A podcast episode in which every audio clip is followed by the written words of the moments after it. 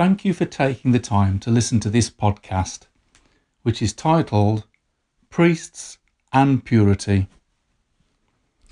Leviticus, the third book in the Old Testament, has a reputation of not being for the faint hearted and can be a bit tough going. But what, in a nutshell, is the book of Leviticus all about?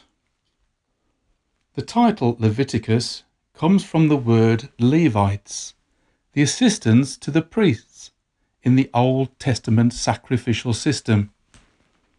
It's a book at its heart of God giving instructions via Moses for the priests on the one hand, and instructions for the people how to live as God's people on the other.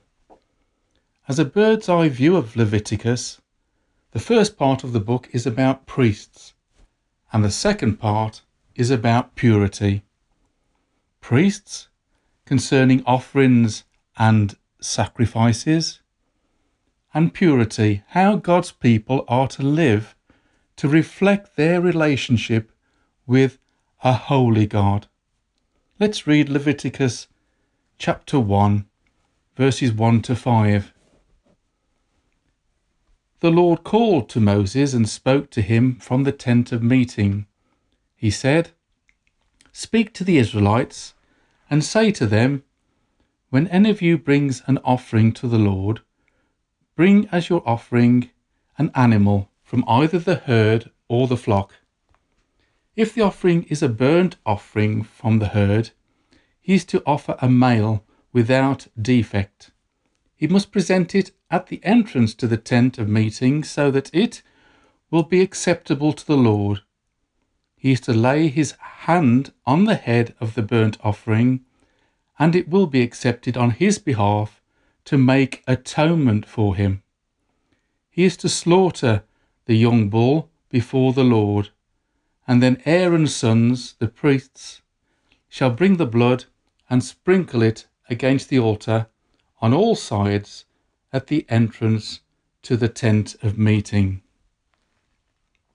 You may ask, why sacrifices with these detailed procedures to be followed? Animals were to be killed and sacrificed, with blood being shed. God's people needed to see how much God hates sin and that sin leads to serious consequences. The sacrifices were to bring home to them the real seriousness of sin. And each one of us, we need to face up how serious sin is how destructive it can be, and it breaks down our relationship that we should have with a holy God. So, the first main message of Leviticus is that sin is serious. It offends God, and there's nothing we can do by ourselves about it. But God has made provision for the sin problem. These sacrifices were pointing to Jesus. God is holy, and we need a mediator between us and God. And the New Testament tells us there is only one mediator, one go between us as sinners and a holy God, Jesus Christ, who fulfilled God's promise as the one and only sacrifice for sin himself. We read in 1 Timothy chapter 2 verses 5 and 6. God, our Saviour, who wants all people to be saved and to come to a knowledge of the truth. For there is one God and one mediator between God and mankind, the man Christ Jesus, who gave himself as a ransom for all people. Let's now turn to Leviticus chapter 16 which is about the Day of Atonement. It was a day in the year that God established certain offerings for all the sins, the wickedness, and rebellion of the Israelites.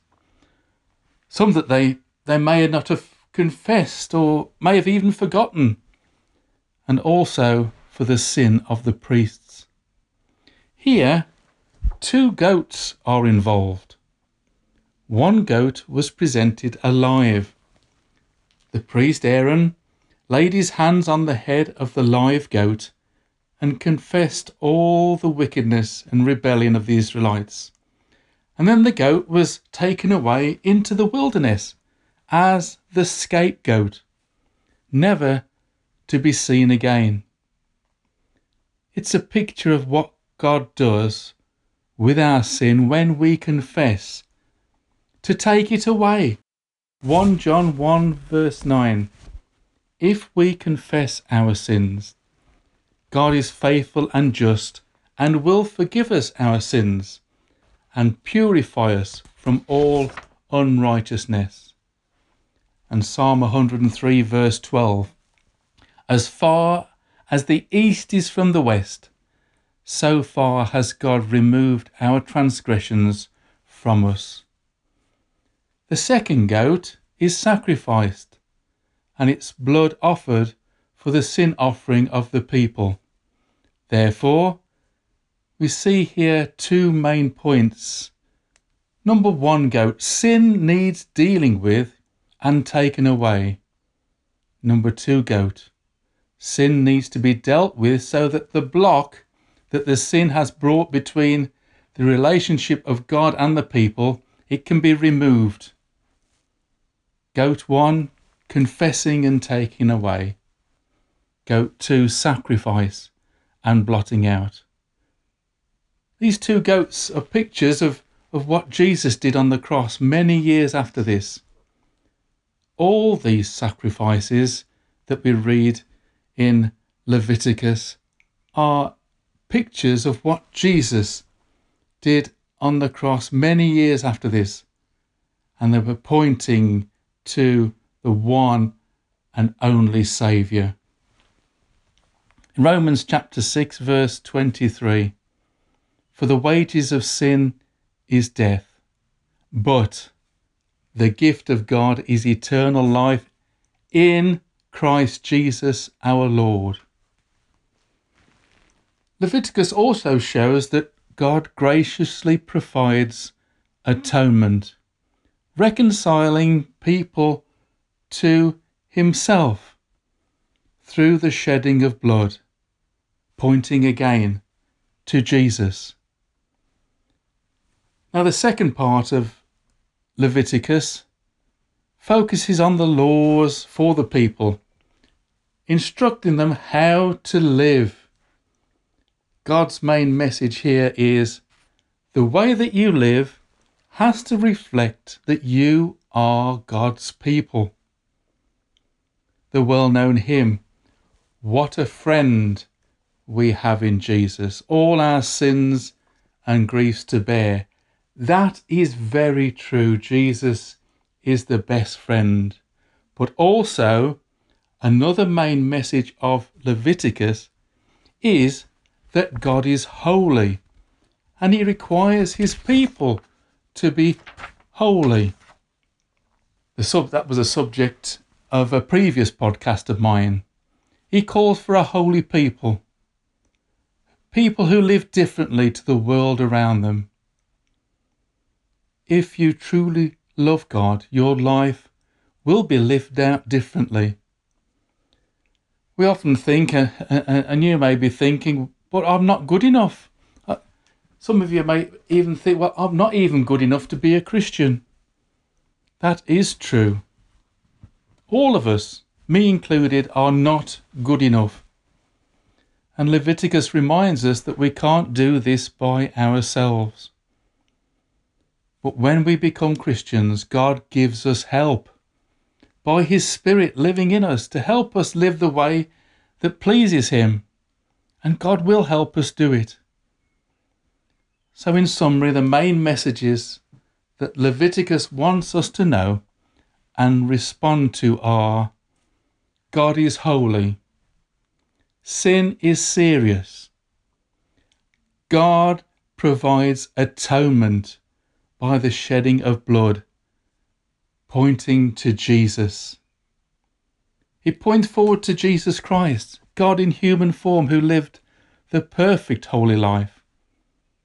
Though exposed to the same temptations that you and I face, he fulfilled the requirements of God's holy law perfectly and at the cross sacrificed himself. He took our sin, our wrongdoings against others and God, upon himself as the perfect once and for all sacrifice. His blood was shed. Why? So that you could be saved from your sin if you admit your guilt, repent, and put your faith and trust in what Jesus has done. Only Jesus and his sacrifice can truly make us right with God. And if you have not put your trust in his sacrifice, you need to do so urgently. And finally, God's other main message of Leviticus to us is Be holy, because I am holy. The way that you live as a Christian should show that you are a Christian. Thank you for listening to a little sort of overall picture of what Leviticus is all about.